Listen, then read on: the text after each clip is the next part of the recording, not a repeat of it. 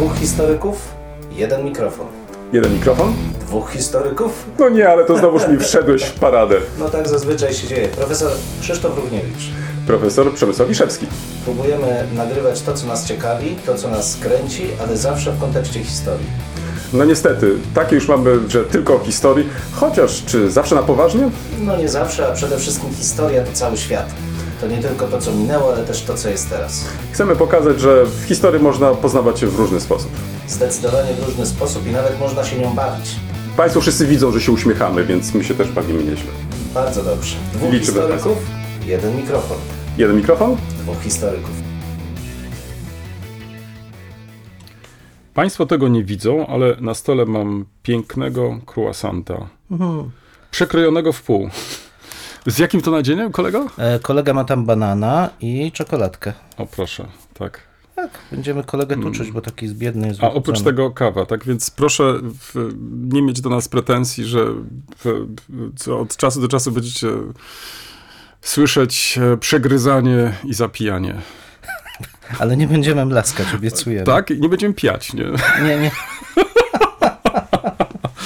Um, wiesz, nie wiem, czy sobie przypominasz, ale ostatnio dzieliłem się trochę informacjami na temat em, drugiej wersji programu do edycji O, tak, podcastów słucham. Hindenburg. Em, Dostałem wersję beta, O, tak więc ty. mogłem do niej No. zajrzeć e, i muszę ci powiedzieć, że są i dobre, i złe wieści. Od Mhm. których zacząć? Zacznij od złych, bo to jak zazwyczaj, a dobre zawsze ucieszy. Dobrze, to może zacznę od tych złych. To znaczy, wprawdzie to jeszcze nie jest e, ostateczna informacja, ale pojawiły się już e, mm, różne przymiarki do tego, ile ma kosztować e, ta wersja Pro, z której korzystamy. E, Chce się wprowadzić abonament, tak więc e, mm, tu sprawą do wyjaśnienia będzie, czy osoby, które mają na przykład wykupioną wersję pierwszą, będą mogły też wykupić na stałe wersję drugą. Um, dodam tylko, że nasz mm, plus jest taki, że mamy wersję edukacyjną, tak więc to, to może tak strasznie dużo nie kosztuje wtedy, ale niezależnie od tego, no jest to jednak faktycznie wydatek. Ale oprócz tego postanowiono wprowadzić e, mm, abonament i te ten abonament nie jest taki mały, miesięczny, bo chyba można też w skali rocznej wykupić. No, ja oczywiście rozumiem e, w, potrzebę wprowadzenia abona- abonamentu, bo to jest stały dopływ gotówki dla takiej firmy, można stale rozwijać, ale z drugiej strony. Mm, no, no nie wiem, to znaczy, gdyby faktycznie em, abonament miał zastąpić w wykupienie na stałe, to nie wiem, czy to byłaby dobra, to, czy byłoby to dobre rozwiązanie. Nie wiem, czy nie powinniśmy się też rozejrzeć za innymi programami do edycji, no, które raz, że są może darmowe, może nie są tak e, mm, intuicyjne jak e, wspomniany e, Hindenburg. No zobaczymy. Także Wiesz co, ja mam na abonamencie w tej chwili. Aha. No, on nie jest taki drogi Tak? znowu. Znaczy, wiadomo, nie jest to y, za 5 zł, jest to 10 razy 5 zł, jak Mhm. dobrze pamiętam. Mm, Ale on ma jedną zaletę, to znaczy ja mogę w każdej chwili przerwać tą, Rozumiem. ten abonament. Czyli w momencie, kiedy, nie wiem, czy nie zobowiązujesz się na Tak. kwartał, czy na o cały to rok? właśnie chodzi. Mam co miesiąc płatne, w momencie, kiedy stwierdzam, że nie, w tym nie będę już korzystał z tego, urywam, ale mogę wznowić sobie znów za miesiąc, dwa czy trzy, jeżeli ta przerwa Rozumiem. mi się skończy. Czyli widzisz e, w- także i w takim rozwiązaniu plusy. Tak, widzę, bo niestety cena zakupu pełnej licencji mnie troszkę przerosła w momencie, kiedy... No wiesz, y, to prawda, y, w- bo tutaj to musisz być jednak y, mm, zdeterminowany, żeby używać tego programu Tak. na stałe i, Mhm. i wtedy taka inwestycja faktycznie z biegiem czasu ona się zwraca. Bierz pod uwagę też to, że ta pierwsza wersja Hindenburga jest dostępna od kilku lat, tak więc y, poza jakimiś y, drobnymi zmianami e, praktycznie e, w, dopiero teraz e, pojawi się e, nowa, całkowicie, całkowicie wersja, ale czy całkowicie nowa wersja. I teraz to są te plusy. Nawet, Wprowadzono tą opcję, że możesz e, nie wychodząc z programu zamknąć projekt, więc to uważam, że to jest świetne rozwiązanie. Drugie rozwiązanie, ale jest pewien znak zapytania, mianowicie możesz faktycznie włączyć transkrypcję. To znaczy taka rozmowa jak nasza teraz może być transkrybowana dla niektórych e, słuchaczy albo użytkowników jest to może ważna wiadomość, ale jest e, ten znak zapytania. Nie ma jeszcze języków e, słowiańskich w wyborze tych języków, które mm, zaproponowano. Sprawdzałem na wersji niemieckiej i muszę ci powiedzieć, że mm, mm, całkiem nie jest to zła opcja. To znaczy, faktycznie otrzymujesz prawie gotowy tekst taki mówiony tekst, który oczywiście wymaga jeszcze dopracowania i tak dalej, i tak dalej, ale jest to faktycznie dobry punkt wyjścia do dalszych, dalszych prac, więc, więc y, mm, poziom wychwycenia różnych słów, także skomplikowania słów, y, nie miałem wrażenia, żeby program miał z tym jakiekolwiek mm -hmm. problemy, także ta opcja faktycznie jest bardzo dobra. Inna opcja, która się pojawi, jeszcze jej nie znam, to jest też Mm, możliwość pracy na plikach e, wideo.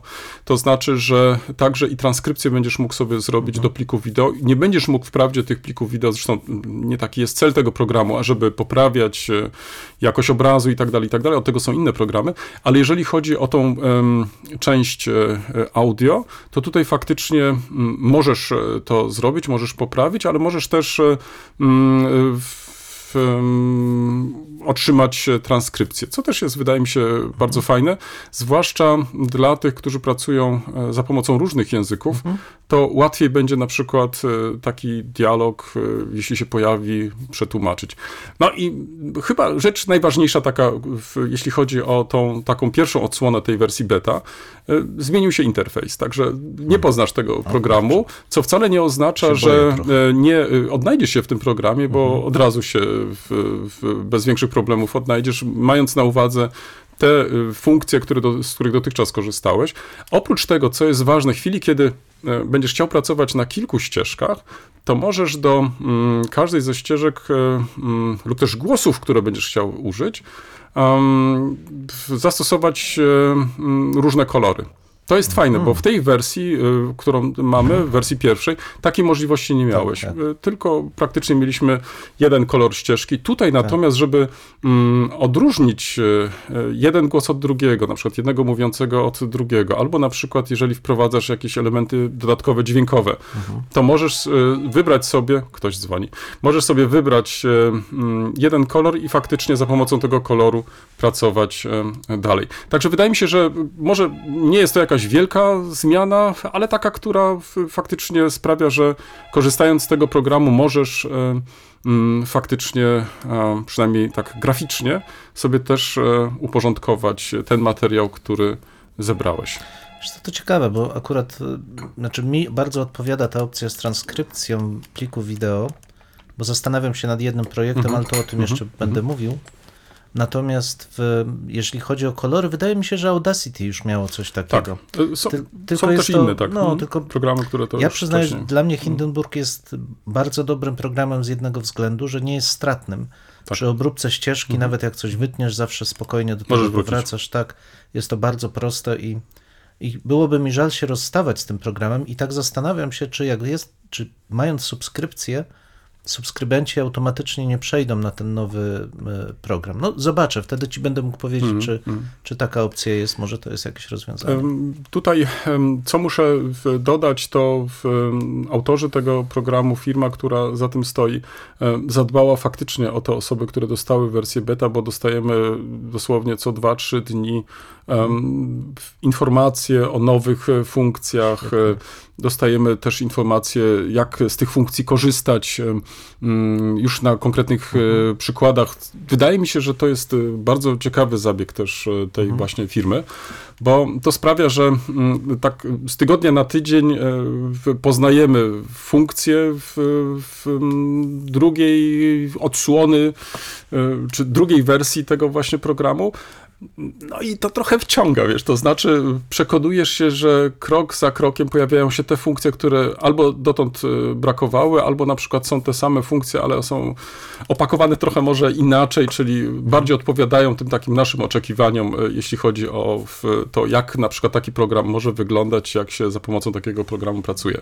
No na pewno jest to, y, nie ukrywam, jest to na pewno jeden z najbardziej intuicyjnych programów i Mhm. dla niefachowców, a to przecież Tak. to takich Oczywiście, należymy, tak. no to myślę, że ta edycja w dźwięku sprawia nam po prostu przyjemność i to nie jest tak, że musimy najpierw w tonę literatury w, Tak. albo w, w, wciągać naszych przyjaciół, znajomych, ażeby nam radzili to czy tamto, tylko faktycznie możemy niejako z marszu e, zająć się tym programem, a jeżeli mamy jakieś wątpliwości, to możemy skorzystać e, z licznych tutoriali, które e, z tym programem są związane, więc myślę, że Ja to jest bardzo ja- dobre rozwiązanie. Tak. Tak, bo w przeciwieństwie do kolegi ja nie jestem takim e, internetowym i informatycznym geekiem i przyznaję, że opanowanie tego programu nie było dla mnie tak oczywiste, ale właściwie w ciągu dwóch dni byłem w stanie dzięki tym tutorialom podstawowe funkcje wychwycić i sprawnie z nich korzystać.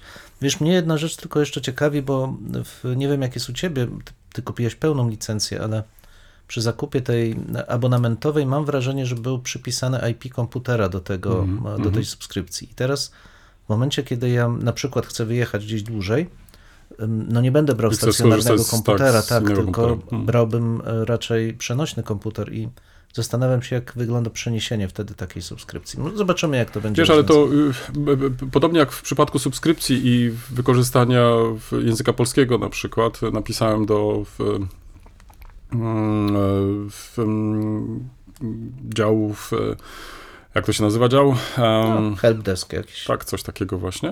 E, W każdym razie do, do, do, do tego działu technicznego z prośbą o, o pytanie, czy coś takiego po prostu jest w planie, to myślę, że tutaj spokojnie też możesz napisać No tak w sprawie w IP, czy, czy możesz przenosić się z jednego komputera na drugi.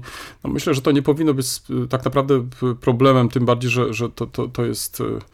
mm, e, Adres przypisany dla ciebie, chociaż na IP masz rację, no, może to być tak. No, mam wrażenie właśnie, że tam Tak. było zastrzeżenie że do jednego IP, ale to już Ale to- rozwiążemy. to- Podzielimy się z Państwem tak, to, ale potem. niezależnie od tego, w, z ciekawością będziemy obserwować Tak e, kolejne, kolejne zmiany w tym właśnie programie. W, no i, i- w, zobaczymy. Aha, dostałem wiadomość, że mm, cały ten proces e, takiego dostosowania w, wersji beta do pełnej wersji ma być zakończony chyba w kwietniu, maju, jeśli się nie mylę.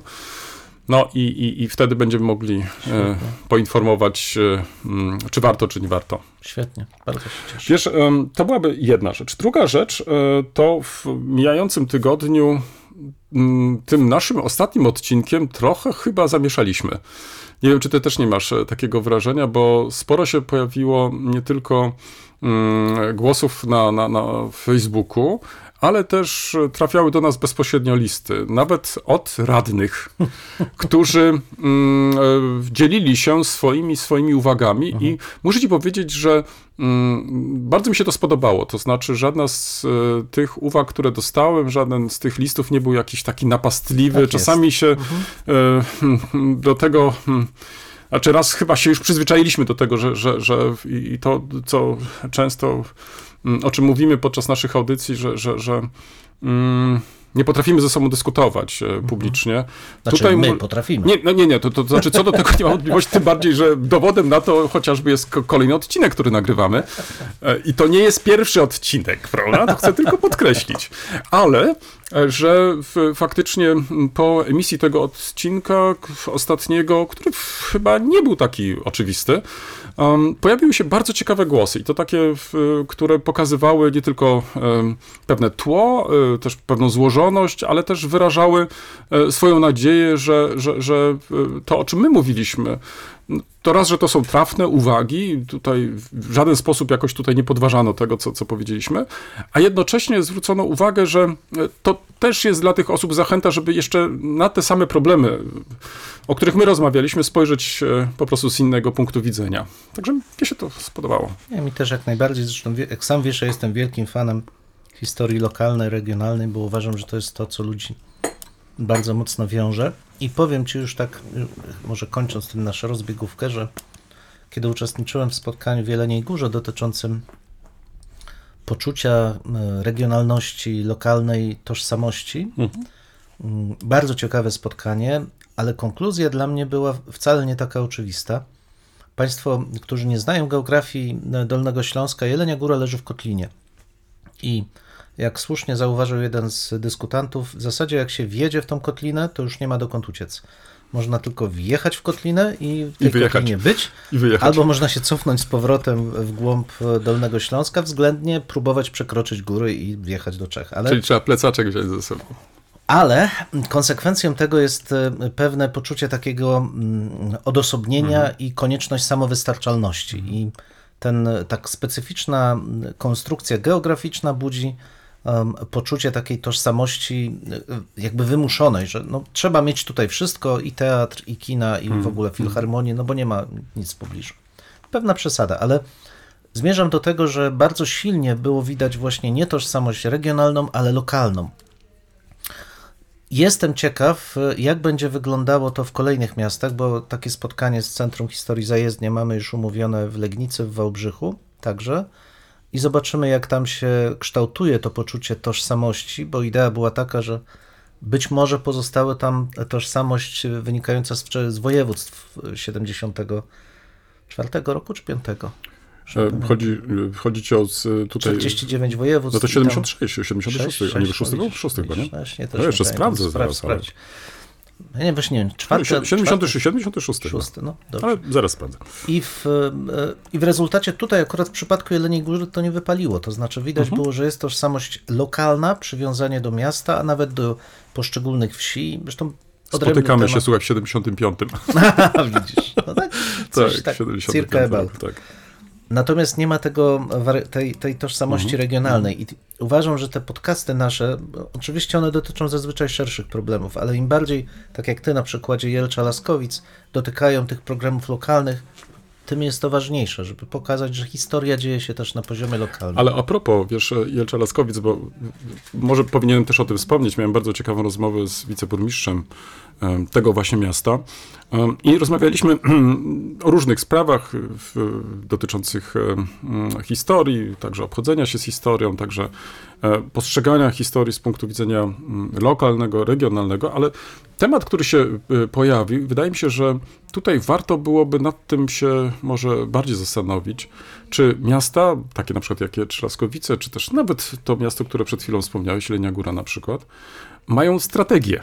E, Jak obchodzić się z historią, to znaczy, e, jak widzą na przykład e, te problemy historyczne, ale nie w takim ujęciu doraźnym, to znaczy takim z dnia na dzień, tylko czy na przykład nie mogłyby opracować takiego planu, jak zajmować się tą historią w następnych latach. Oczywiście to wszystko może być zmieniane, modelowane, w, e, w uzupełniane i tak dalej, ale wydaje mi się, że dla tych wszystkich, którzy zajmują się historią, przeszłością, są bardzo aktywni też. E, To takie w, w, przekonanie się, jak na przykład władze widzą e, na przykład te problemy, e, czy wpisujemy się, czy się nie wpisujemy, czy, czy możemy też jako obywatele tutaj e, zachęcić na przykład w, poprzez nasze przedstawicielstwa do, do, do dyskusji jeszcze nad tym i tak dalej, i tak dalej. Wydaje mi się, że taki partycypacyjny udział nas e, w tym takim postrzeganiu przeszłości byłby tutaj jak najbardziej wskazany. Być może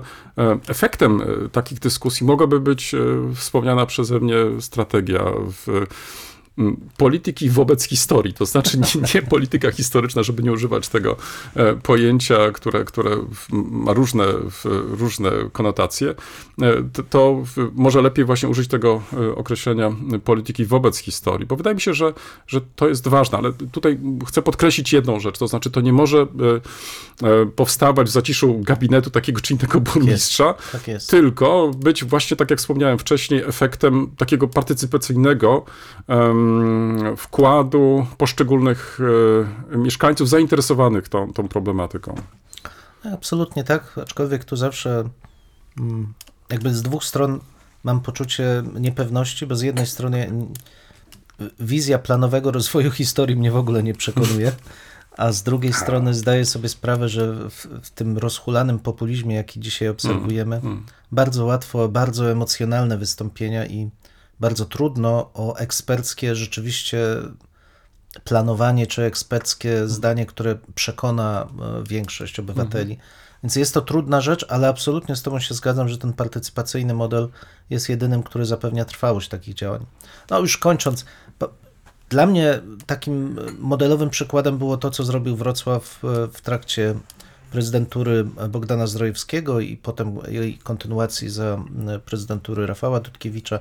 Niezależnie jakbyśmy to oceniali, to zawsze akcentowanie wspólnoty kulturowej, niezależnie od daty 45. No I tutaj to było Wrocław miastem otwartym, czyli tak. takie hasło wywoławcze. I to było cały mm. czas i e, Wydaje się, że świadomie lub nie zdecydowana większość mieszkańców zaakceptowała mhm. ten, tą mhm. wizję swojego miejsca i jest dumna z tego. Tak. I oby tak było w innych też miejscowościach i gminach płynnie przechodzimy do następnej naszej części. Tak.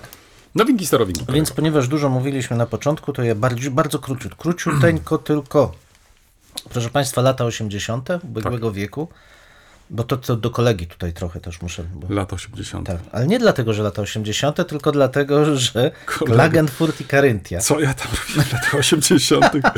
O, nie do Twoich zainteresowań. Aha, dobrze, dużo niemieckich, się niemiecko, dobrze, niemieckojęzyczno-kulturowych. Tak.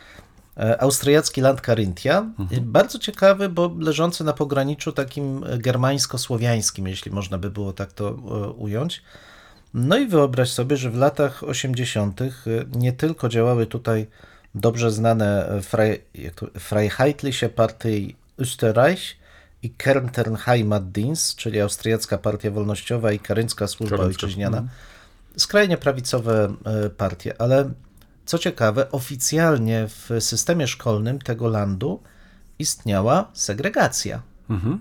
Dzieci niemieckie uczyły się osobno od niż, czy w innych klasach niż dzieci słoweńskie, które mhm. także zamieszkiwały ten, e, ten land. Oczywiście na to można znaleźć dziesiątki wytłumaczeń, bo kwestie językowe i tak dalej, i tak dalej, ale Faktem jest, że ta etniczna segregacja funkcjonowała w e, tym landzie pogranicznym. Dopiero w latach 90. E, została, e, została zniesiona.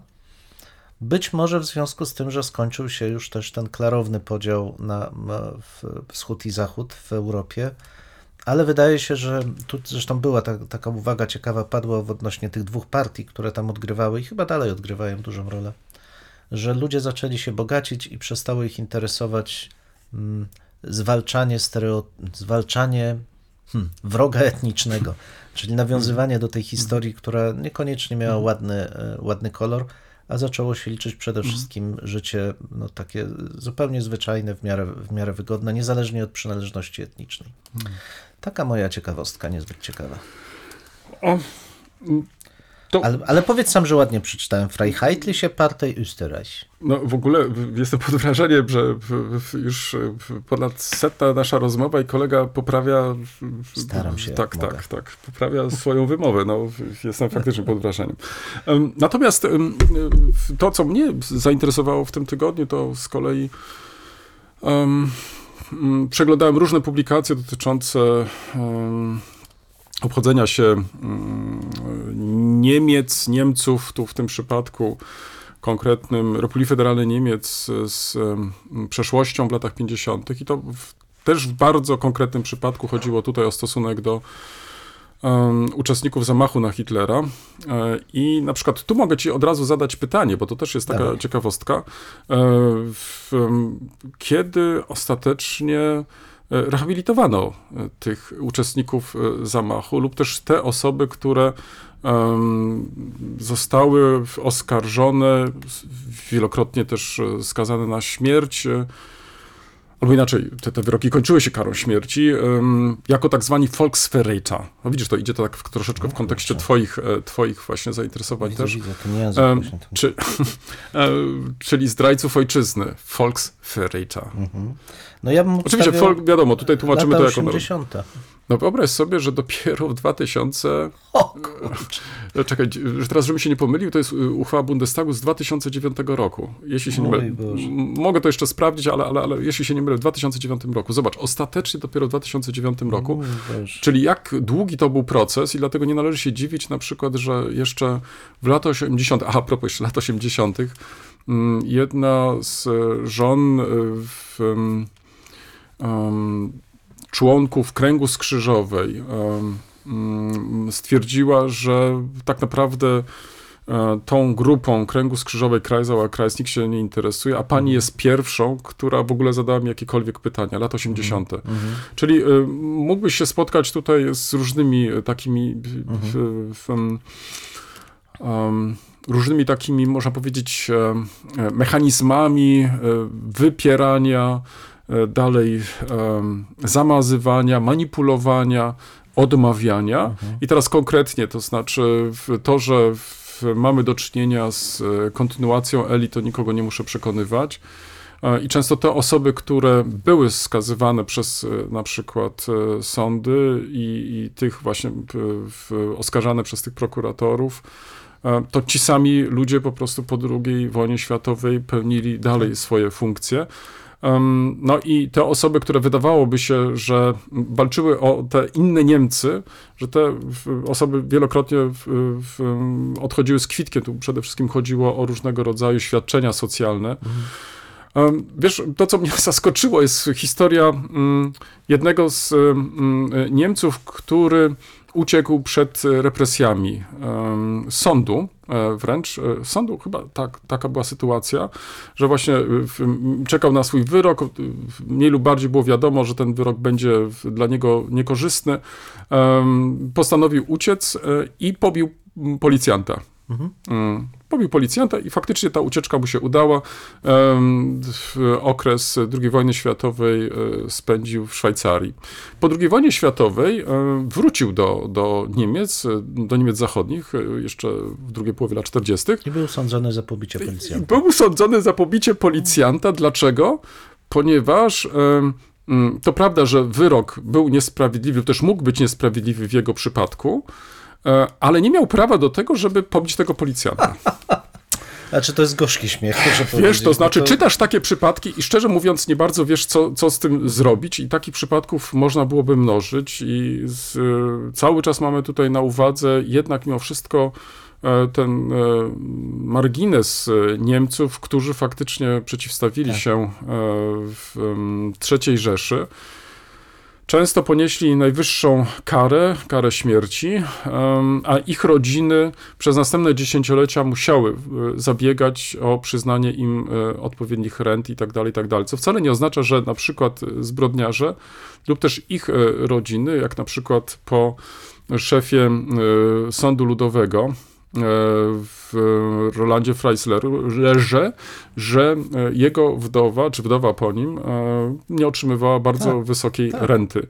E, W Republice Federalnej Niemiec, to znaczy ona jeszcze oprócz tego wystąpiła w, o dodatkowe środki, ponieważ tłumaczyła to tym, że gdyby jej mąż, chyba jeśli się nie mylę, w lutym podczas bombardowania w Berlina mm, e, w, mm, zmarł, że gdyby ten mąż e, przeżył II wojnę światową i, i, i dalej robił karierę jako e, prawnik, to w, jej poziom życia byłby o wiele wyższy niż jest dotychczas. I wyobraź sobie, że faktycznie sąd przyznał jej rację Ale wiesz, to i wszystko, przyznał dodatkowe środki. to wszystko wynika z tego, że denazyfikacja została de facto wstrzymana w związku z konfliktem To między. Stanami Zjednoczonymi i Rosją. Tak, to jest jeden z ukrywać. powodów, tak, to Tak, prawda. Aczkolwiek nawet my, spójrz, Mm. jak długo trwało i de facto jak nigdy nie zostało ukończone wycofanie tych ludzi, którzy służyli reżimowi PZPR.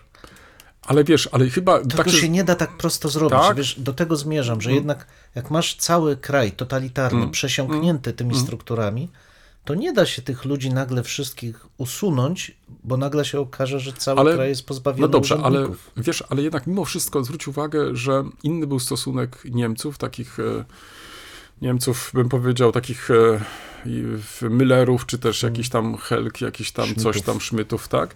Czyli taki Normalverbraucher, jak to się ładnie określa, e, wobec e, mm, tych, e, którzy właśnie byli tymi zdrajcami narodu, a na przykład inny stosunek Polaków wobec na przykład członków AK prawda. i tak, dalej, i tak to- dalej. to Więc y, prawda.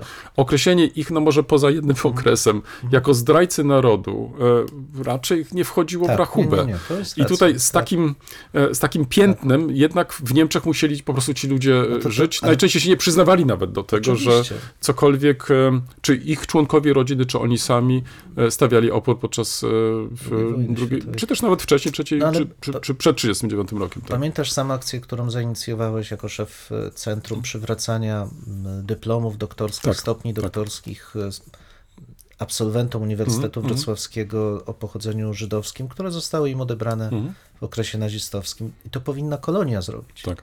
Tak. A, musiał, a musiał to zrobić, to kurczę, w XXI wieku, mm -hmm. nasz uniwersytet, więc ja naprawdę to poczucie trwałości prawa, jakie Niemcy tak mocno akcentują, czasami mnie zdumiewa, mm. bo pozostawia jednostkę zupełnie na marginesie. Znaczy, w zderzeniu z państwem. Tak, że troszczy się tak. o system, troszczy się tak. o stabilność państwa tak. i ja to rozumiem i cenię, ale z drugiej strony jednostka, mimo że ma rację, mm. mimo że robi dobre rzeczy, jest bezradna wobec, wobec państwa. Mm. No to mnie przeraża. Ale to był pretekst tylko, żeby mm. wspomnieć o czymś innym, mianowicie mm, interesowało mnie też to, czy zachowały się do dzisiaj nagrania z procesu, jaki wytoczono uczestnikom e, zamachu na Hitlera. I tutaj e, narosło wokół tego sporo różnych mitów i mm, warto zaznaczyć, że znaczna część tych materiałów zachowała się po II wojnie światowej. Część znalazła się w Stanach Zjednoczonych, część w archiwach e, zachodnio-niemieckich, też wschodnio-niemieckich. Po wielu dziesiątkach lat nie tylko udostępniono ten materiał, mówię tutaj o procesach, ale także i w, ukazały się protokoły z tych właśnie procesów, tak więc e, można do nich sięgnąć, można z nich skorzystać. Do czego nie można sięgnąć, czy też nie można obejrzeć, to wiadomo, że nie tylko proces był nagrywany, nie tylko E, starano się e, później robić z tego procesu kopii kolejnych dni procesu po 20 e, lipca 1944 roku, ale także zrobiono filmy z, z, z wykonania wyroku na uczestnikach tego właśnie zamachu. I te filmy do dzisiaj nie pojawiły się. W, trudno powiedzieć, czy one w, się zachowały. Z drugiej strony, i tutaj zgadzam się z e, niektórymi autorami, którzy podkreślają, że ze względów moralnych tak e, publikacja tych materiałów dzisiaj e, mając też na uwadze naszą wrażliwość, jak postrzegamy mhm. też ten, ten, ten, problem, co wiemy na ten temat, no nie byłoby właściwe. Ja nie wiem, nie wiem jak ty, ale nie wiem, czy sam nawet chciałbym takie tak, materiały obejrzeć. Optymizacja tak, tak, naprawdę, tak to prawda. I mhm. już to się działo na sali wtedy mm, w sądowej, kiedy to e, generałów e, pozbawiono mm, nie tylko stopni, ale także i możliwości występowania przed sądem e, wojennym. Oni występowali w cywilnych ubraniach E, niektórzy z nich e, mieli po prostu za duże ubrania, nie, e, to na przykład za duże spodnie, więc musieli trzymać w rękach te spodnie. Wiesz, to, to była forma faktycznie ich upodlenia i, i, i to było wszystko wyreżyserowane i zaplanowane, żeby pokazać jak bezwzględnie potrafi się reżim narodowosocjalistyczny rozprawić ze swoimi e, przeciwnikami. No więc już sam fakt, e, te zdjęcia obiegły przecież e, także i w opinię publiczną, że już sam fakt zobaczenia tych zdjęć, tych, tych no w końcu ludzi, którzy jeszcze do niedawna występowali w swoich mundurach i tak dalej, i tak dalej, no, to, to już jest też forma wiktymizacji. Mhm. No, mnie się wydaje, że także i takie zdjęcia powinny być często dodatkowo skomentowane, żeby, żeby mhm. podkreślić nie tylko fakt, że, że, że postawiono tych ludzi przed sądem, ale też e, jak wyreżyserowano całą e, tak. tą rozprawę sądową e, przeciwko tym ludziom, no i czym się tak naprawdę te rozprawy skończyły, bo większość e, tych osób została skazana na karę śmierci i wyroki tak, zostały wykonane. Mhm. Także to może w tyle, to będzie związane troszeczkę z moją lekturą, więc tak trochę zapowiadam, ale, ale myślę, że ponieważ rozmawialiśmy ostatnio też, że, że ten, ten temat oporu, opozycja, zwłaszcza zamachu na Hitlera, no nie jest może tak często poruszany w naszych podręcznikach, to może warto też w jakiś sposób e, i na ten problem zwrócić uwagę w takim kontekście, co działo się po, to znaczy po, po 44, mhm. po 45 mhm. roku, jak społeczeństwo niemieckie, tu myślę nie tylko o później obu państwach niemieckich, NRD, RFN, jaki miał stosunek do, do, do, do tego zamachu, a przede wszystkim jaki miał stosunek do e, nie tylko samych zamachowców, ale także i ich rodzin. Mhm. Co wydaje mi się jest tutaj ważne, istotne. Z drugiej strony, gdybyśmy tak spojrzeli, no państwo prawa, e, państwo demokratyczne, myślę tu o Republice Federalnej Niemiec, że mogło w taki sposób postępować z tymi ludźmi, no to myślę, że, że część może zaskoczyć, e, może zdziwić, no ale jeżeli znamy te realia, znamy też te realia powojenne, to raczej tutaj e, nie powinniśmy spodziewać się jakichś wielkich niespodzianek. Nie, zresztą to jest kwestia tej błędnej trochę dla mnie konstrukcji, że Republika Federalna Niemiec jest spadkobiercą prawnym III Rzeszy, czy w ogóle, może nie III Rzeszy, ale kontynuacji całego tak. państwa niemieckiego. No i znaczy, ja, ja uważam, że, ta, że to kurczowe trzymanie się legalizmu takiego w tym przypadku jest to trochę taki grzech pierworodny mimo wszystko, który mocno dotknął Mhm. też i współczesną pozycję Niemiec i postrzeganie Niemiec na świecie. Niepotrzebnie zupełnie, no ale tak jest. Chociaż z drugiej strony, wiesz, tutaj możemy się zastanowić też, czy takie mm, e, rzeczy, jak na przykład e, krytyczny stosunek wobec przeszłości i tak dalej, czy to są takie sprawy, które powstają z dnia na dzień, to jest, znaczy, to jest po prostu Jasne. ogromny proces. To są kolejne pokolenia, to jest zmaganie się stałe właśnie z tymi, być może nawet samymi pytaniami, ale zadawanymi na nowo i, przez nowych ludzi. I, i e, mając to na uwadze, z pewną pokorą jednak powinniśmy podchodzić też do tego, czyli do naszych też zmagań, e, na przykład z, z historią, bo często jest też tak, że, że oczekujemy jakichś szybkich e, jakichś efektów, a ten niemiecki przypadek jest tutaj chyba charakterystyczny, to znaczy no, trudno w, w, w nie uwzględniać realiów, w jakich e, Niemcy dyskutowali. E, Nie tylko tego, jeżeli chodzi o świat zewnętrzny, ale też i, i ich samo, sa, samą sytuację. No i też e, na jakim etapie dzisiaj są, jeżeli chodzi o te, te, te dyskusje, bo później do tego dochodzi jeszcze kwestia NRD i, i w, e, w próba jakiegoś takiego uparania się z tą przeszłością totalitarną drugiego państwa niemieckiego. Tak. Ale nie zmienia to postaci rzeczy, że, że takie debaty się po prostu odbywały, odbywają i to chyba nie jest do końca też proces zamknięty. Czego chociażby najlepszym przykładem jest, widzisz, ta, ta Tak, uchwała Bundestagu. tak, no, tak. To myślę, że wielu może zaskoczyć. No ale wiesz, to dla mnie byłoby, znaczy już, że tak się rozpędzimy, Mhm. mamy dzisiaj dużo tematów, ale dla mnie to, to, o czym mówisz, jest zrozumiałe i nie oczekiwałbym tego, nie oczekiwałbym, że rząd niemiecki bezpośrednio po II wojnie światowej do, przeprowadzi wszystkie te działania, w, no bo wiadomo, Mhm. był nasycony ludźmi, którzy byli głęboko zanurzeni w reżim i, i, i po prostu nie udało się tej denazyfikacji przeprowadzić. Ale lata 60. to już jest okres tego sporu synów z ojcami. I wydawać by się mogło, że to jest właśnie ten moment, 68, 70 rok, żeby przeprowadzić rehabilitację, żeby przywrócić dobre imię tym wszystkim ludziom, no ale tak się nie stało. I to jest pytanie, dlaczego w tym momencie, kiedy tak mocno kontestowano właśnie ten, mm, tą, tą trudną przeszłość Niemiec, zapomniano o tych, którzy mieli odwagę się przeciwstawić totalitaryzmu. To jest ciekawe. Lektury. Lektury, tak. Właściwie dzisiaj nie mam lektur, dzisiaj mam e, e, komunikaty kultury, czyli jeden film i jeden podcast. O, Tak, e, film, jak to ładnie powiedziałeś, że sztuka mięsa bez kości. ein Stückelchen ohne Knochen. Tak, sztuczka mięsa właściwie bez kości. No dobrze, ale... Sztuka. Daj No, sztuka. Sztykelchen to No, no, no, sztuczka no, troszkę. tak, tak, To sztuczka. Mała sztuczka. No dobra, w każdym razie. Tak, y, chciałem obejrzeć coś y, właśnie takiego Ein Stückelchen spokojnego. ohne Knochen. Tak. Tak, wieczorem w sobotę, no i obejrzałem film niemiecki z 2008 roku, Bader Meinhof. O, No taki sobie wybrałem, prost, po prostu dla ale się odpoczynku. katujesz. No właśnie, dla odpoczynku. Ale oczywiście, proszę Państwa, film jest, mm, przedstawia w, no jasne, że w pewnym skrócie, bo, bo w okolicy dwóch godzin trwa, mm, dzieje frakcji Czerwonej Armii, czyli organizacji terrorystycznej, która działała w, w Niemczech mm, w latach schyłek 60., 70., no, formowała się wcześniej trochę. Mm.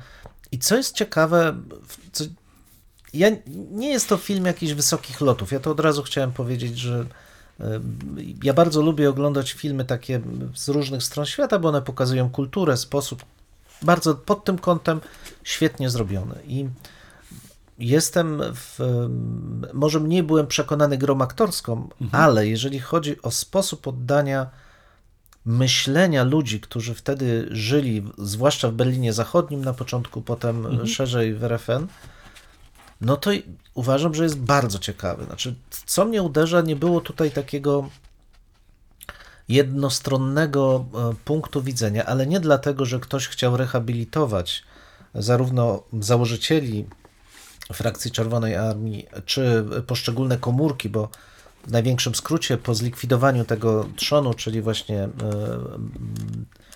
Bader-Meinhof to są nazwiska dwóch ważnych działaczy. Martin Bader, jak dobrze pamiętam, czyli przywódca tego ruchu i Ulrike Meinhof, czyli taka ideologiczna twórczyni podstaw e, działań tego ruchu. Oni zostali stosunkowo szybko ujęci i zamknięci w e, więzieniu, ale po tym nastąpiła taka fala reakcji komórek, które przyszywały się, podszywały, nie, nie, wiązały się z, tym, z tą ideologią i dokonywały same zamachów. No więc nikt jakby tego nie usprawiedliwia, ale zwraca się uwagę na specyficzny klimat ówczesnych Niemiec. Zaczyna się to od wizyty w szacha Rezy Pachlawiego w Berlinie Zachodnim i takiego brutalnego pobicia demonstrantów przeciwko jego wizycie przez ochroniarzy szacha, czy właściwie grupę sprowadzoną z ambasady, która miała demonstrować szacunek dla szacha, przy kompletnej bierności policji niemieckiej, a następnie e, atak tej policji na tych, tychże samych demonstrantów. demonstrantów. Rzeczywiście robi to wstrząsające wrażenie. Mm, mm. Nie ukrywa też e, z drugiej strony ten film takiego ideologicznego zacietrzewienia, które... No przypomnijmy, że tutaj doszło do, do, do zabójstwa też. Tak, tak, tak, tak. Zorga chyba, jeśli się nie mylę. Tak. On był, tak. właściwie był mhm. zamach na niego, on nie tak. został zabity, mhm. był ciężko ranny, ciężko ranny i tak. potem przebywał w Londynie, mhm. ale wycofał się. Działacz e, skrajnie lewicowy wzywał do protestów i blokowania mm, działań armii amerykańskiej w, w Niemczech ze względu na konflikt w Wietnamie. Tam ten konflikt w Wietnamie właśnie przewija się jako taki taki zapalnik całego tego e, ruchu e, skrajnie lewicowego. Nie, nie, on został zabity. Onezorg został zabity. Duczkę, przepraszam. Duczkę, tak, Duczkę. Tak, Masz tak, rację. Duczkę Onezorg został, nie, zabity, został zabity, Duczkę, tak, to, to, to, to przyczyniło się, do, jak sobie przypomnę, tak. do radykalizacji tak, e, tak, młodzieży tak, zwłaszcza. Tak, nie? tak jest. Mhm. Um, na Duczkego był zamach, on został postrzelony, ale tak, ale tak, Onezorg wtedy absolutnie. został zabity. Tak jest. Mhm. No i w, wracając już do, do tego klimatu, nikogo się tam nie usprawiedliwia. To znaczy, pokazuje się z jednej strony, dlaczego taki klimat wśród młodzieży zwłaszcza był, z drugiej strony, jak brutalna była policja, ale z trzeciej strony, jak dziś powiedzielibyśmy, populistyczny był ten ruch młodzieży. To widać zwłaszcza w trakcie e, sprawozdań z posiedzeń Sejmu, nie przepraszam, sądu, kiedy e, ta młodzież zakrzykuje sędziego, obraża tego sędziego, a on nie jest w stanie nic zrobić. Tak. To jest nie, niesamowite i um, są też sceny bardzo dla mnie ciekawe posiedzeń takiej specjalnej komórki policyjnej, która ma, odpowiada za walkę z terroryzmem. Um, bardzo ciekawa, bo gdybyśmy nakręcili, gdyby to było nakręcone w Hollywood, to mielibyśmy tutaj zwroty akcji, pościgi i w ogóle pokazanie tej potęgi, siły albo bezradności i głupoty. Nic takiego tutaj nie ma. Tu jest co ciekawe, jest pokazane to zaplecze społeczne, to znaczy, że policja może walczyć, stara się walczyć nowocześnie właśnie z tą przemocą, ale jest bezradna. Tak. Znaczy, może zlikwidować jedną komórkę, ale za chwilę powstanie druga, trzecia i czwarta. I czego ten film nie pokazuje, co jest w domyśle, te komórki przestają działać dlatego, że zmienia się klimat społeczny nie dlatego, że policja walczy w pełni skutecznie. Ma to pewne znaczenie, że rzeczywiście chroni społeczeństwo, stara się, zwłaszcza podkreślona jest rola Willego Branta też jako tego, który wyszedł z takim pojednaniem, mhm. znaczy z pewną do młodzieży, z ofertą współpracy, nie dalszej prześladowań i radykalizacji, ale oferty współpracy. Um, Czego mi zabrakło w tym filmie, bo y, zachęcam do obejrzenia, naprawdę warto. Mówię, nie jest to może perełka, ale jeśli chodzi o oddanie klimatu i specyfiki sytuacji w Niemczech zachodnich ówczesnych, uważam, że bardzo fajny, wiele też takich naszych oczekiwań przed sądów potrafi zweryfikować. Czego mi zabrakło, i to nie wiem, czy było świadome, to kompletnie pominięto rolę Związku Radzieckiego w tym mhm, ruchu. Mhm, kompletnie. Mhm. Czy sugeruje się tylko bardzo bliskie związki z, ze światem arabskim, Arabskim, tak. Palestyńczykami? No i to jest oczywiste, że oni Czyli Stasi pominięto. Tak, potem ten Czarny Wrzesień, który brał udział w Monachium i tak dalej. To wszystko jest. Natomiast ani Stasi, ani w służby wywiadowcze Związku Radzieckiego nie są tutaj kompletnie ujęte. Mhm. Trochę mi tego brakowało, miałem wrażenie, że jakby ocenzurowano trochę ten, mhm. ten mhm. film, właśnie żeby z jednej strony nie zrazić wschodnich e, Niemców, a z drugiej strony nie drażnić e, Rosji tym współudziałem w tworzeniu takiego ruchu. Tym niemniej, naprawdę bardzo ciekawy film. E, jeżeli ktoś chce się zanurzyć w ten specyficzny klimat schyłku lat 60. Mm. i mhm. początku lat 70. w Niemczech Zachodnich, no to jest to dobry, alternatywny obraz, nie uładzony, mm. nie, mhm. w, nie związany tylko z wielką polityką. Ale a propos jeszcze tej atmosfery, przepraszam, to um, ja cały czas w pamięci mam ten świetny film Volkera Schlendorfa, Utracona cześć Katarzyny uh mhm. -huh, Blum z uh -huh. Margaretę von Trotta. Tak. Także tam kapitalnie właśnie uh -huh. tą, mhm. taką gęstą atmosferę, jaka tak. się w, w, w, pojawiła w Niemczech, w Republice Federalnej Niemiec, świetnie reżyser oddał naturalnie bazując na, na, na powieści Heinricha Bühla. Mhm. Także wszystkim też polecam, jeżeli ktoś zajmuje się tą problematyką, to właśnie tutaj, tak jak przed chwilą wspomniałeś, mamy jeden obraz, ale myślę, że warto zestawić to chociażby też i z tym obrazem Volkera mhm. Schlendorfa. Mm, naturalnie zachęcamy też do sięgnięcia po, po Heinricha Bühla po, po, i jego e, książkę, bo tutaj wydaje mi się, że, że to jest e, też, też, też mus, krótko mówiąc. A wiesz, mnie, mnie mhm. uderzyło hmm. też w tym filmie i to, i to masz rację, u Schlendorfa też hmm. jest taka bezradność w momencie, kiedy ta machina populizmu zostanie rozpędzona.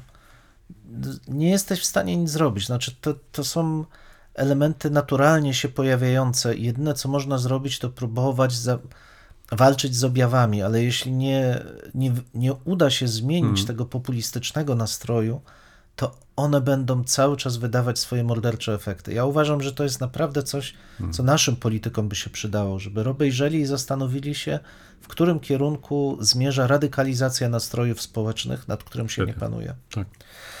Okej, okay, a, a druga rzecz przyjemniejsza, znaczy film był bardzo dobry, ale no, Tematyka. Ale tematyka ciężka. Ciężka. Tak. Um, Niełatwa. Proszę Państwa, taki podcast znalazłem. Um, History of the Germans. O, proszę. Hmm? To tak a propos tego galanonima. Tak. tak. Realizuje to Dirk Hoffman. Mhm. Dirk Hoffman Becking, przepraszam, żeby precyzyjniej. Nie jest to historyk. Prawnik, mhm. który w, oczywiście pochodzenia niemieckiego, ale mieszka od ponad 20 lat e, z żoną i dwójkiem dziećmi, jak czytamy we wprowadzeniu, e, w Zjednoczonym Królestwie. Mhm. Bardzo wyraźny, bardzo ładny język angielski, naprawdę wszystkim e, polecam. Nie jest to native English, więc da się zrozumieć bez większego problemu. Natomiast sam pomysł mnie urzekł, bo mimo tego braku wykształcenia, autor historycznego, mhm. autor podcastu y, zdradza wielką fascynację okresem średniowiecza jak na razie. Mhm. Co prawda on mhm. zapowiedział, że będzie zajmował się tą historią Germanów, czy nie Niemców, tylko Germanów nawet, od początku funkcjonowania y, wspólnoty do 1990 roku, więc no taki to powiedziałbym długi okres. długi okres. Nagrał już w tej chwili tych odcinków nie chcę Państwu skłamać, ale kilkadziesiąt, mhm. nie, nie sprawdziłem, który był ostatni. E, I jak na razie jest na XI wieku, przesuwając się od czasu do czasu do XIII wieku, bo najpóźniejszy dotyczył chyba Fryderyka II, cesarza Fryderyka II. Więc e, można się spodziewać, że podcast będzie się jeszcze rozwijał długie lata. No i bardzo się z tego należy cieszyć. Ale jak wspomniałem na początku, właśnie urzekł mnie, bo jest próbą takiego nieoderwanego od nauki, bo widać, że autor stara się doczytywać, bo odsłuchałem część poświęconą sąsiadom wschodnim e, Rzeszy, w tym między innymi historii Polski, i powiedziałbym, że jest to poziom mniej więcej przełomu stu, naszych stuleci, przełomu wieków, jeśli chodzi o wiedzę. Więc nie jest źle. Ale których? XIX, XX? Nie, 20, XXI. Więc nie jest źle. Zresztą pan ma duży dystans do siebie i e, w pewnym momencie stwierdza, że no niestety imion tych dwóch władców nie będzie wypowiadał, bo jego e, wymowa imion słowiańskich pozostawia tak. dużo do życzenia. Z którym miał takie kłopoty? E, nie wiem, bo nie wypowiedział. Nie, właśnie Mieszka mówił Miesko, Miesko. Brzetysława, Bretys, Bretysław okay. i tak dalej, więc widać mm, tę taką mm. specyficzną germańskie stwardnienia w tej wymowie, ale co, dużo ciekawsze jest to, że on rzeczywiście stara się mm, zrobić to tak, żeby, mm, żeby wysłuchano go. Nie są to też odcinki, które skupiają się na ciekawostkach. Mhm, mhm. Widać, że to, co nim kieruje, jest e, raczej chęcią pokazania pewnej panoramy wydarzeń, głównie politycznych, aczkolwiek zdarzają się też odcinki poświęcone gospodarce, ideo, idei władzy, no różne takie szczególne jego samego zainteresowania. No i podsumowując, 5 tysięcy subskrybentów. Pięknie. No. Także, możemy tylko pomarzyć. No możemy pomarzyć, ale też zacząłem się zastanawiać właściwie, co nas powstrzymuje, żeby zrobić taki podcast o historii Polski. Niewątpliwie barierę językową, bo jednak mhm. co innego jest, jeśli się mieszka w jakimś kraju i ten język ma się na bieżąco opanowany, co innego, jeśli się ma go wyuczonym i stara się przedstawić w tym języku coś. Więc e, kto wie, może transkrypcja nam się bardzo przyda w tym momencie. Dlatego właśnie. myślałeś o tej transkrypcji. Tak, hmm. że łatwiej nawet nagrać wtedy plik e, wideo i przedstawiając coś i potem dokładając transkrypcję. Tak. Bo to powoduje, że jeżeli nawet nasza wymowa jest niewyraźna, czy cokolwiek tam złego się dzieje, to transkrypcja jest w stanie uprzystępnić to. Ale tak a propos, nie wiem, czy zwróciłeś mhm. uwagę, do naszej strony e, projektu, e, podcastu, dołączyłem e, wtyczkę tłumacz. O. Tak, także możesz proszę. nasz e, teraz e, nasze teksty do podcastu możesz tłumaczyć na kilka języków. Między innymi wybrałem sobie japoński, chiński. Aha, no pięknie, bardzo. Arigato. Idąc w, w, tak, w twoim takim tokiem rozumowania, tak, tak. chcemy wyjść na głębokie wody, więc e, jednym z, może z takich rozwiązań jest właśnie zainteresowanie się tego rodzaju wtyczkami. Podobno jest to jedna z mhm. najlepszych, e, które są dostępne na rynku. Sprawdź, Świetnie. E, bo Dobrze. faktycznie, wiesz, bardzo fajnie się E, komponuje. Jest to, dodam, darmowa w tej wersji, e, ale w zupełności wystarcza. Tak przynajmniej mi się wydaje. I jeśli chodzi o tłumaczenie, dobrze, no, możemy to czy tamto ewentualnie mhm. E, poprawić, ale, ale jeżeli ktoś chce sobie wyrobić zdanie, o czym my tak naprawdę dyskutujemy, to myślę, że bez problemu to zrobi. Super. Także może będziesz chciał wykorzystać także tak, tak, właśnie już też myślę. w przypadku twojego bloga, myślę bo myślę, że, że, że warto, warto się tym zainteresować. Oddaję głos. O, dziękuję. Nie będzie dla ciebie żadnym zaskoczeniem to, co teraz powiem. Być może państwa jednak mimo wszystko zaskoczę, no, taką mam nadzieję. Otóż w tym tygodniu pracowałem, kończyłem już edycję listów, bardzo ciekawą, Christiana Trypsta, pastora, i Frei von Moltke z lat 50. Żonę Helmuta Jamesa von Moltke Dlaczego zainteresowałem się e, tymi listami i dlaczego ten okres? E, oczywiście to jest też i tak, że jeśli chodzi o korespondencję małżonków e, Frei von Moltke i Helmuta Jamesa von Moltke, to ta korespondencja jest dostępna także w języku polskim, więc myślę, że część z Państwa być może miała w rękach ten wybór, ale dotyczy ona generalnie okresu II wojny światowej. Natomiast jeśli chodzi o losy powojenne Frei von Moltke, to mm, poza takimi ogólnymi informacjami, że była najpierw e, w południowej Afryce, później wróciła do Niemiec, aż na koniec e, wyemigrowała do Stanów Zjednoczonych, to niewiele wiedzieliśmy dotąd o latach 50., to znaczy o jej pobycie e, w Republice Federalnej Niemiec, to znaczy kiedy przyjechała w 56 z południowej Afryki i przez kilka lat mieszkała w Berlinie.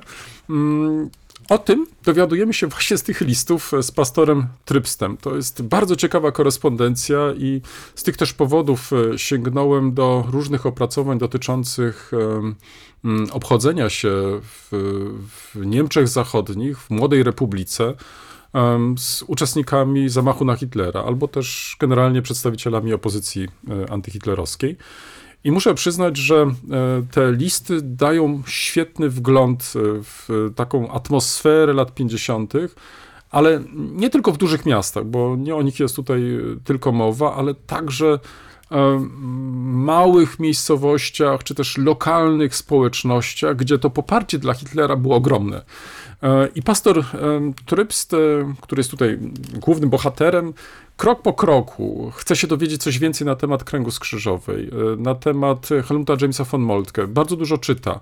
W ogóle ta, tak naprawdę pretekstem e, do tego, żeby zająć się tą problematyką jest prezent od żony na choinkę czy pod choinkę, gdzie dostał pierwsze publikacje dotyczące opozycji antyhitlerowskiej i tutaj zainteresowało go to. Także mamy tutaj połowę lat 50., ponad Christian Tryps ma wtedy ponad 30 lat, czyli, czyli w, w, jest świadomym obywatelem, e, w, walczył podczas II wojny światowej, był ranny i tak dalej, i tak dalej. To wszystko będzie naturalnie napisane, ale to, co chcę podkreślić, że bardzo zależy mu na tym, żeby E, ten kontakt podtrzymać. E, stawia pytania. Bardzo ciekawa jest tutaj dyskusja między nim a Freya von Moltke. E, czy należy upamiętać tylko jej męża, czy też trzeba myśleć o całej grupie? Dalej, jak Mm, przekazywać te informacje o, działalności w, w, opozycji antyhitlerowskiej w Niemczech, mając na uwadze, że zainteresowanie jest zerowe, lub też e, można wręcz powiedzieć, jeżeli takie zainteresowanie jest, to ono jest najczęściej negatywne. Więc te listy dają kapitalny wgląd w te tematy, ale dają też wgląd w życie bym powiedział, takie trochę też prywatne Fray von Moltke, o którym, jeżeli chodzi o ten okres, to niewiele po prostu wiemy, a dzięki tym listom e, możemy się coś więcej dowiedzieć. Tak więc e, wraz z profesorem Markiem Zburą przygotowałem mm, edycję tych e, listów. Mm, planujemy wydać te listy najpierw po niemiecku, ale także ukażą się również po polsku. Mam nadzieję, że jeśli chodzi o tą literaturę dotyczącą opozycji antylerowskiej, a zwłaszcza e, kręgu skrzyżowej, to będzie to świetne uzupełnienie. A kto wie, może nawet i zachęci to do jakichś takich pogłębionych studiów trochę, bo oczywiście kilku opracowań mamy po polsku na temat tego, jak e, mm, e, w, w Niemcy widziały okres III Rzeszy w latach 50. E, tu przypomnę tylko, e, nie tylko opracowania, ukazały się też po polsku dotyczące poszczególnych ministerstw i tak dalej, czyli to, co byśmy nazwali kontynuacją w, w elit w Republice Federalnej Niemiec i jak sobie z tym radzono. Ale myślę, że, że jest to temat taki, który wart jest, żeby go e, pogłębić, żeby się dalej tym interesować. I na publikację, na którą chciałbym zwrócić uwagę, to mam przed sobą wprawdzie drugi tom, ale jest też i pierwszy. Chcę tylko pokazać, że jest to obszerna tak, tak praca. Ale z zazdrością muszę przyznać, e, odnotowałem ten fakt. Mianowicie jest to książka, która ukazała się pod e, redakcją znanego historyka, zajmującego się innymi także visual history Gerharda Paula mm, pod tytułem Das Jahrhundert der Bilder. E, I tu jest tom drugi od 1949 do dzisiaj, e, czyli stulecie e, obrazów. No i proszę, i tutaj chyba mamy coś, co kolega, o czym kolega mówił tutaj na okładce, proszę bardzo. To jest chyba mhm. właśnie ten onezor, który leży na ziemi. Tak. Um, I um, układ tych dwóch tomów, bo w, praca ta ukazała się w dwóch tomach, to są to dwa obszerne tomy, jest bardzo ciekawy. To znaczy, jest on chronologiczny, czyli rok po roku, czyli cały XX wiek jest ujęty pod kątem e, przedstawień e, wizualnych i e, każdy z autorów udało się pozyskać świetnych e, tutaj historyków, historyczki. Mm, piszą nie tylko o genezie takiego czy innego e, zdjęcia, obrazu, ale też o jego znaczeniu i funkcjonowaniu.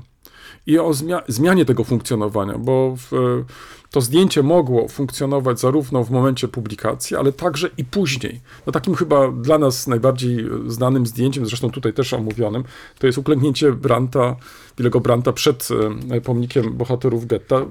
Znajdzie się oczywiście także i tutaj ten, ten tekst, ale e, tutaj pokazano też, jak funkcjonowało to zdjęcie i w Republice Federalnej, ale także i jak funkcjonuje dzisiaj. Natomiast e, ten e, tekst, na który ja zwróciłem uwagę, przeglądając tą publikację, i stąd też e, chciałem do niej nawiązać, to jest tekst Johannesa Tuchela, szefa w Muzeum Niemieckiej Opozycji Antyhitlerowskiej w Berlinie, który napisał o materiałach filmowych, dźwiękowych, sporządzonych podczas e, procesu, e, czy też procesów, można byłoby chyba tak bardziej to określić, e, przeciwko mm, uczestnikom zamachu na Hitlera, ale także i dalszym losom. muszę przyznać, że czytając ten tekst po raz kolejny, bo to, to, już wcześniej go czytałem, odkrywam kolejne jakieś takie szczegóły, które warte są, zwłaszcza w chwili, kiedy przygotowujemy jakąś publikację, to warto też do tych publikacji, które znamy, jeszcze raz być może zajrzeć, bo um, z biegiem czasu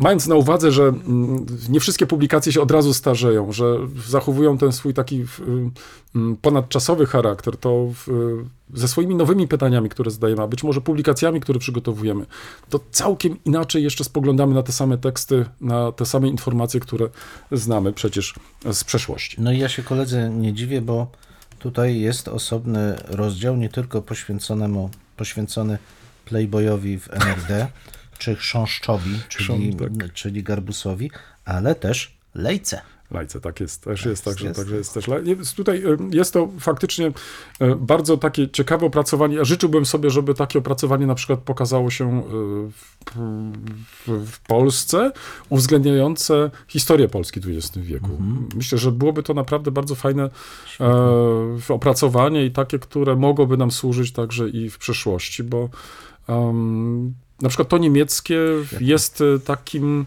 można powiedzieć, e, taką próbą zmierzenia się z, mhm. z tą wielką e, ilością różnego rodzaju materiałów wizualnych i taką próbą wprowadzenia też pewnej kategoryzacji. I, to, i to, to, mi się strasznie podoba, to znaczy to bardzo też porządkuje.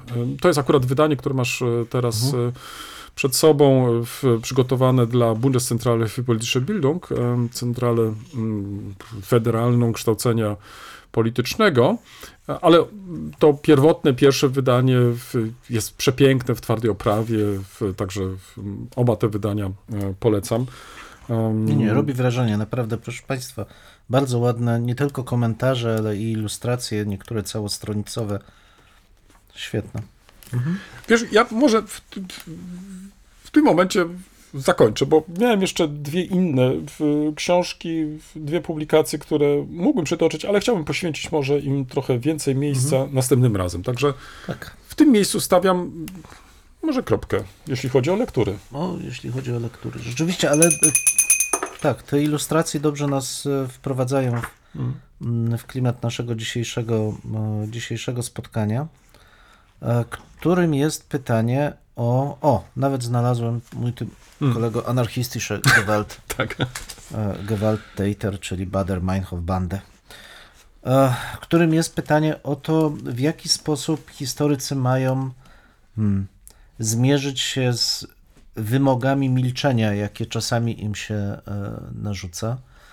Ja trochę przewrotnie na naszym facebookowym fanpage'u już działa, proszę Państwa. Proszę tak, zaglądać tak. i subskrybować.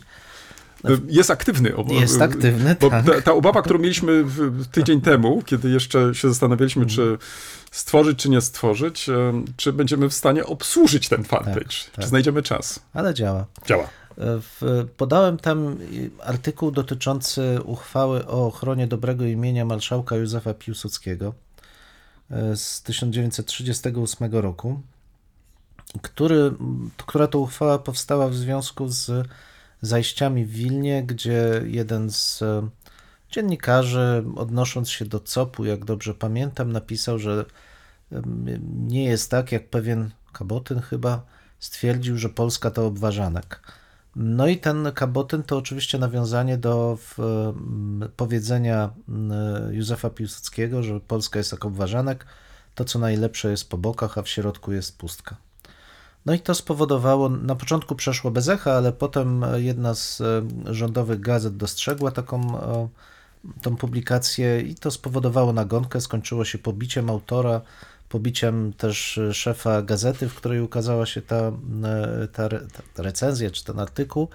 I oni byli sądzeni, nie ci, którzy pobili, ale oni byli sądzeni o to, że, i tu proszę Państwa, zaskakująca dość konstrukcja prawna, wystąpieniem przeciwko imieniu, dobremu imieniu marszałka było jednocześnie wystąpieniem przeciwko narodowi polskiemu, bo nie było jeszcze tej uchwały, więc sądzo, chciano ich sądzić za obrazy narodu polskiego.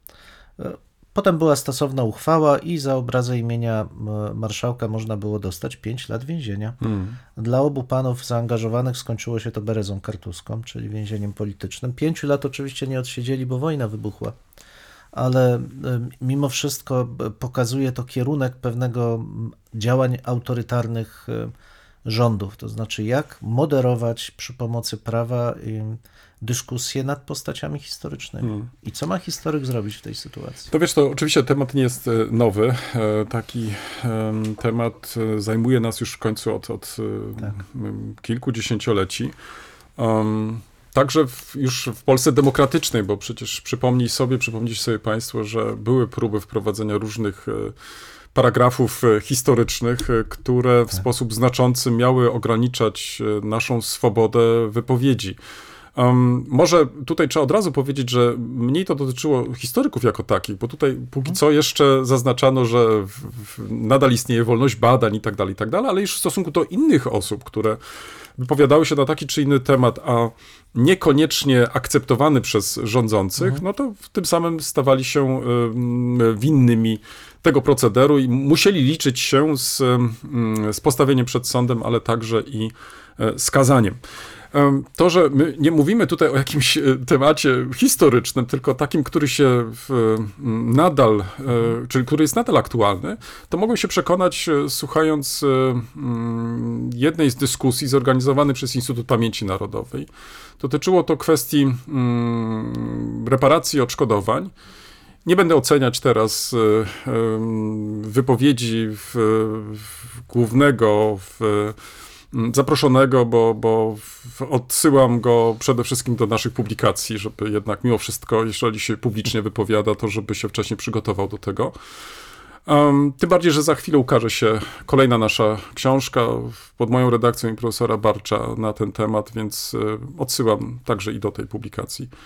Tam między innymi jest zestawienie tych kwot, które Polska uzyskała od Niemiec w wyniku odszkodowań i tak dalej, i tak. Ale zaniepokoi mnie coś innego, to znaczy głos jednego z uczestników tej dyskusji, głos sali, gdzie wręcz mm, stwierdził, że osoby, które mm, przeciwne są temu, mają inne zdanie, że mm, tymi osobami powinny się zainteresować nasze służby specjalne, e, powinny też w jakiś sposób przyjrzeć się im bliżej, bo być może są to działania, skierowane przeciwko e, Polsce i tak dalej, i tak dalej. Wiesz, to mnie, nie ukrywam, trochę zaniepokoiło, tym bardziej, że um, uczestnicy tej debaty nie zareagowali wcale na to. Mhm. To znaczy, to padło tak publicznie w, w mm, i pozostało bez żadnego komentarza. To znaczy, ja jako prowadzący, na przykład moderator, od razu bym e, wszedł w słowo i stwierdził zaraz, zaraz, co pan,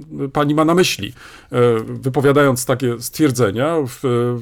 Jeżeli zostało popełnione jakieś przestępstwo, to proszę odpowiednie służby poinformować, ale nie tutaj stwarzać wrażenia, że my mamy czuć się w jakiś sposób zagrożeni e, poprzez tematy, którymi się zajmujemy. To jest nasza praca. Nasza praca polega właśnie na tym, że czasami zdarza się, że mówimy rzeczy wręcz, no, jakby to powiedzieć, e, mm, e, nie zawsze zgodne z, z, linią partii albo z linią władzy. E, często dzieje się też i tak, że jest to wbrew ale to jest historia i to jest zajmowanie się historią. Um, oczywiście y, tutaj pojawia się kolejna kwestia, czy mo możemy mówić na dowolny temat. Y, I tutaj sam mam y, duże wątpliwości, to znaczy pewne ograniczenia, ale one są związane po prostu z wykonywanym przez nas zawodem. I każda z tych rzeczy, o których my dyskutujemy, które przedstawiamy, no muszą być weryfikowalne. Tak. I, I, to jest kluczowa kwestia, czyli mhm. proszę ewentualnie sprawdzić mnie pod kątem tego, czy jest to weryfikowalne, czy też nie, czy mam e, jakieś e, odwołania do źródeł, w, czy też po prostu nie. I, i, I, to jest dla mnie kluczowa kwestia. Natomiast nie stwierdzenie takiej i prowadzenie takiej atmosfery, że mm, poprzez swoje badania mamy czuć ten miecz Demoklesa, to znaczy, wiesz, że jeżeli będziemy robić coś, co nie jest pomyśli, no to musimy się liczyć z tymi konsekwencjami. No tak, znaczy, wiesz, nie ma co ukrywać, że to nasze środowisko akademickie generalnie, mam wrażenie, jest zastraszone, ale to nie wynika z tego, że już coś złego się wydarzyło, bo byłoby bardzo mhm, dużym, mhm. bardzo dużą przesadą mówić, że mamy jakiś reżim autorytarny, który już wywiera na nas ogromne naciski. Tak. Oczywiście to nie jest tak też, że tak się nie dzieje. No, ludzie stracili pracę, stracili funkcje, mhm. przestali być dyrektorami muzeów, pracować w jednostkach e, IPN-u na przykład, jeżeli mieli inne inne poglądy, ale nie, jest to, nie są to represje na skalę masową. Natomiast prawdą jest też, że z jakiegoś powodu nasze środowisko jest bardzo plastyczne. To znaczy, wiesz, to, to trochę tak jak w PRL-u występowało coś takiego jak autocenzura. Mhm. Wiedziałeś, że wiedziano, że cenzor. Lepiej nie podejmować tak, takich tematów. Lepiej nie podejmować, tak. zająć się czymś tak. spokojniejszym i wszystko się wszystko się ułoży. I to jest dla mnie najbardziej niepokojące. To znaczy, że udało się stworzyć atmosferę nie taką, że władza e, taka czy inna, bo żeby było mhm, jasne, ja mhm. nie mówię tu akurat tak, tak. tylko obecnie działającej, ale że, że władza musi pokazać palcem i powiedzieć, ten jest brzydal i ten mówi złe rzeczy, wywalamy go z pracy, albo nie wiem, zabieramy mu gabinet i niech mhm, e, wydaje klucze w stróżówce. Tylko, że my sami już zaczynamy tak działać. To znaczy, przewidujemy, że a może coś się stać, więc lepiej tego Albo ktoś krzywo na to spojrzy, tak? Dokładnie, tak. więc a ten, kto się wyrywa, to jest burzyciel spokoju i trzeba go delikatnie odseparować. I dochodzi jeszcze i... kolejna rzecz, tak, to na tym się nie kończy, bo jeszcze być może działa z czyjegoś y, no, poruczenia. I to, I to jest właśnie ten kolejny krok, który mnie przeraża, bo jedna rzecz to jest lęk środowiskowy i no po prostu czasami ludzie mają kręgosłupy, czasami gumę, ale z drugiej strony mamy początek, taki sygnał tego, o czym wspomniałem wcześniej, bardzo, bardzo negatywnego populizmu, to mm -hmm. znaczy takiego, mm -hmm. który jest w stanie posunąć się do działań związanych z nietykalnością, już nie ekonomiczną, z pozycji społecznej, ale nawet fizycznej mm -hmm. określonych osób. I, i teraz co, co ma zrobić w tej sytuacji historyk? No bo historyk jest oczywiście też człowiekiem, ma rodzinę, ma, ma swój krąg znajomych, też chciałby, jest taka z mojej młodości taka piosenka zespołu, którego już pewnie nikt nie pamięta, Babsztyl się nazywał, tak? Country śpiewali. I jeden z, jedna z nich to jest ballada o prostym człowieku. On chciał tylko żyć i pracować spokojnie. I to jest marzenie większości ludzi. Chcą żyć i pracować spokojnie. Ale w tych, w tych sytuacjach takich granicznych okazuje się, o czym wielokrotnie mówiliśmy, że pamięć społeczna ma kluczowe znaczenie dla funkcjonowania mhm. społeczeństwa. Niestety, jak chcesz być historykiem, i to jest moja opinia, mhm. to musisz się liczyć z tym, że w pewnym momencie ty musisz stanąć tak, tak. za prawdą, a nie za mm, tym, co żąda od ciebie społeczeństwo bądź władza. Pozwól, że w tym momencie w, tutaj mm, wkroczę i przypomnę coś, co powinno być dla nas dobrym punktem odniesienia, to znaczy Mm, z pewnością przypominasz sobie, mam nadzieję, że Państwo również, apel z Blue'a z 2008 mhm. roku. I tutaj padają takie słowa. Historia nie może stać się niewolnikiem bieżących wydarzeń, mm, nie, może i, nie można jej pisać pod dyktanto konkurujących ze sobą pamięci. W wolnym kraju nie jest rzeczą władz politycznych definiowanie prawdy historycznej, a nie ograniczanie swobód historyków za pomocą sankcji karnych. Dokładnie tak. Wiesz, i tutaj um, myślę, że przypominanie w, w tego apelu jest dla nas, historyków, po prostu kluczowe. To znaczy, pokazuje tylko, że tak e, widzą to społeczności demokratyczne. To znaczy mhm. nasze, naszą rolę i zadania, które mamy właśnie w tych społeczeństwach demokratycznych ja muszę ci powiedzieć, ja nie mam zamiaru z tego rezygnować. Tak. To znaczy, nie chcę być w żaden sposób zastraszany, a przecież dostaję co rusz jakieś maile, jakieś tak. wpisy, e, także teraz przez różnego rodzaju media społecznościowe. Wiesz, e, ja już założyłem sobie dawno taką teczkę, która, którą nazwałem kurioza. E, I proszę Państwa, a zwłaszcza ci z Państwa, którzy słuchają nas, chociaż nie wiem, czy akurat te osoby nas słuchają, ale jeżeli nas nawet słuchają i wysyłacie do nas takie pisma, to miejcie e, świadomość taką, że mm, to nie jest tak, że to spływa po nas, tak powiedzmy sobie, jak po gęsi czy po czymś tam, prawda? E, ale e, jesteśmy już gruboskórni, to znaczy w tym sensie to nie jest pierwsza taka reakcja, to nie jest pierwszy taki głos i mm, oczywiście, jeżeli to nie jest, a też i takie głosy się pojawiają, że, że, że po prostu e, jest też i groźba ograniczenia naszego zdrowia i tak dalej, i tak dalej, to wtedy to zgłaszam na policję. Ale w innym przypadku faktycznie odkładam jako kurioza, ponieważ ja się cały czas zastanawiam, to znaczy, gdzie popełniamy błąd, także błąd e, w edukacji, że takie głosy po prostu E, pojawiają się, że są osoby, które tak właśnie, a nie inaczej formują te swoje myśli, zamiast na przykład wysłuchać, e, przeczytać, e, zastanowić się i polemizować na argumenty. Mm. Wiesz, i to jest to, co mi, mi cały czas brakuje, to znaczy, um, tak jak to wielokrotnie mówiliśmy, czytanie nagłówków już wszyscy wiedzą, co jest w artykule. E, przeczytał być może lit, już też wie, co jest w artykule. Natomiast, żeby się zmierzyć z tym, żeby na przykład się zastanowić, dlaczego on tak napisał, a może, może to, co napisał, to może nie do końca jest tak, e, że, że to wszystko trzeba wrzucić do kosza i tak dalej, i tak dalej, tylko że trzeba się nad tym zastanowić. Wiesz, to tego nie ma. To znaczy, abstrahując od tego, że do końca też nie wiemy, czy, czy to są te listy pisane przez konkretne osoby, czy boty jakieś, wie co tam jeszcze, prawda, czy też e, to, co potrafimy sobie wyobrazić, że nawet i w takich e, sytuacjach e, mm, opowiedzenie się po takiej czy po innej stronie jest związane na przykład też z tym, że ktoś może po prostu to wykorzystywać. To też jestem nawet skłonny się nad tym zastanowić. Ale z drugiej strony, wydaje mi się, że taka debata, taka dyskusja, jak na przykład y, wracając tutaj do y, tej, którą obejrzałem sobie w internecie, to y, dla mnie no, jest to nie do przyjęcia. To znaczy, wiesz, po prostu nie potrafię tego zrozumieć, jak zawodowy historyk może w taki sposób postępować, gdzie to, to nie mogę mu zarzucić braku wiedzy, tylko że on powinien po prostu pokazać, czy nie występować jako funkcjonariusz w tym przypadku, tylko po prostu pokazać, że jest historykiem i że można na te same problemy spoglądać z różnych punktów widzenia. Nie ma jednej prawdy historycznej. Znaczy na pewno to też ustalmy, że staramy się dążyć do prawdy, ale to jest dążenie, to jest proces. Tak, no ale to jest dyskusja. Równie dobrze się... można naświetlać z różnych e, stron na przykład taki tak. czy inny problem. Tak. Natomiast chyba naj, najgorsze jest to, kiedy my, tak jak mówię, wchodzimy w taki taki system samo, samoograniczenia, mm. bo żeby też było jasne, nigdy nie zachęcaliśmy w tym, mail, w tym podcaście do tego, żeby mówić o wszystkim. Tak. Bo wielokrotnie mówiliśmy, że pewne ograniczenia, właśnie takie jak te, o których dzisiaj wspominaliśmy, o wtórnej wiktymizacji ofiar, mm, albo o kwestii zastosowania, czy ma to charakter tylko szokowy, mm, czy mm. rzeczywiście do czegoś konkretnego prowadzi, powoduje, że pewnych tematów nie musimy poruszać, mm. właśnie z szacunku dla człowieka. I to jest tak. dla mnie taki wyznacznik, że staramy się e, dążyć do prawdy, mówić, kierować w kierunku prawdy, cokolwiek.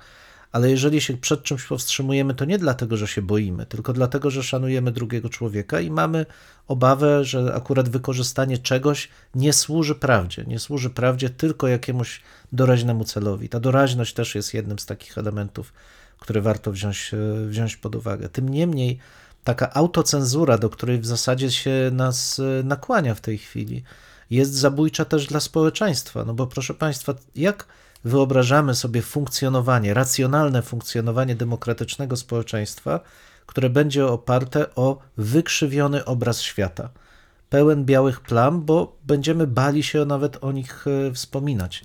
Nie da się podejmować racjonalnych decyzji, mając kompletnie niekompletny obraz świata. Mówiliśmy o tym partycypacyjnym udziale, to znaczy o dyskusjach, o tym, że przecież możemy reprezentować różne zdania, ale ścieramy się Mhm. dyskutując, wymieniając się na argumenty.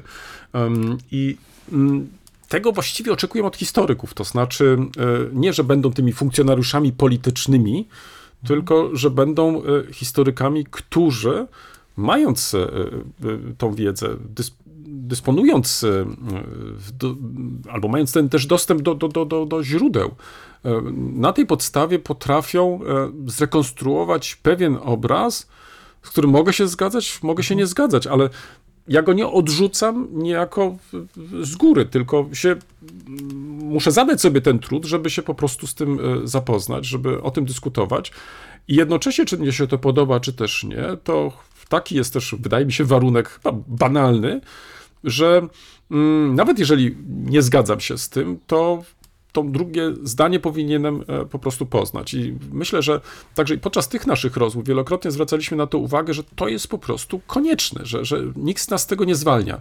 E, Że e, w, powinniśmy czytać to czy tamto po to tylko, żeby samemu też w jakiś sposób przekonać się, czy na przykład ten mój sposób widzenia, patrzenia, no, jest trafny, lub też czy nie można go w jakiś sposób z, z, z, nie tyle zmienić, co po prostu uzupełnić, e, skorygować i tak dalej, i tak dalej. Ale na tym polega też to nasze pójście krok dalej, prawda? To znaczy, że mając to na uwadze, my znajdujemy to pewne potwierdzenie dla tego pewnego naszego sposobu patrzenia i widzenia. Mnie się wydaje, że em, ta wolność, którą mamy, właśnie poprzez stawianie tych pytań, często przecież nie musimy pisać o konkretnych osobach. E, Z, tych racji, o których ty przed chwilą powiedziałeś, są te względy moralne, które także i nas dotyczą.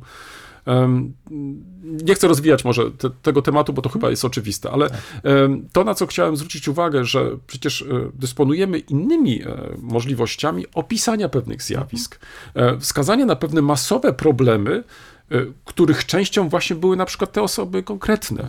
Em, I tym samym, pisząc o tych trudnych często sprawach, my nie rezygnujemy z tego, tylko po prostu e, staramy się e, jako historycy przedstawić e, to czy tamto właśnie zgodnie e, z tym warsztatem, który reprezentujemy. Dokładnie. No i, i znowu ja nawiążę jeszcze do dwóch rzeczy, czyli do tego, ja nie mówię już o kodeksie etyki, ale do etyki historyka, że historyk nie, nie powinien kierować się chęcią tak naprawdę pokazania siebie, wykorzystując do tego celu historię.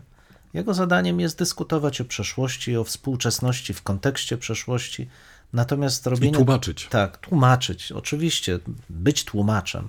Natomiast robienie sensacji z historii jest zabójcze. To znaczy, ono powoduje, że historia przestaje być dyskursem, dyskusją, a staje się jakimiś fajerwerkami emocji, co powoduje tylko same negatywne konsekwencje. I to jest jedna rzecz, dla naszych kolegów dziennikarzy zwłaszcza uwaga, a druga rzecz to edukacja. Znaczy, naszym zadaniem, zwłaszcza ucząc przyszłych historyków, nauczycieli historii, ludzi interesujących się historią, powinno być uczulenie, że historyk to także zobowiązanie etyczne.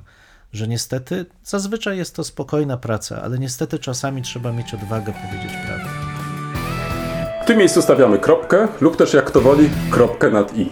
No, mamy nadzieję, że to nie jest koniec, że to jest początek Waszych dyskusji. Mam nadzieję, że Was zaciekawiliśmy. Prosimy o komentowanie naszych em, zmagań z historią. Poniżej zdjęcia jest wystarczająco dużo miejsca.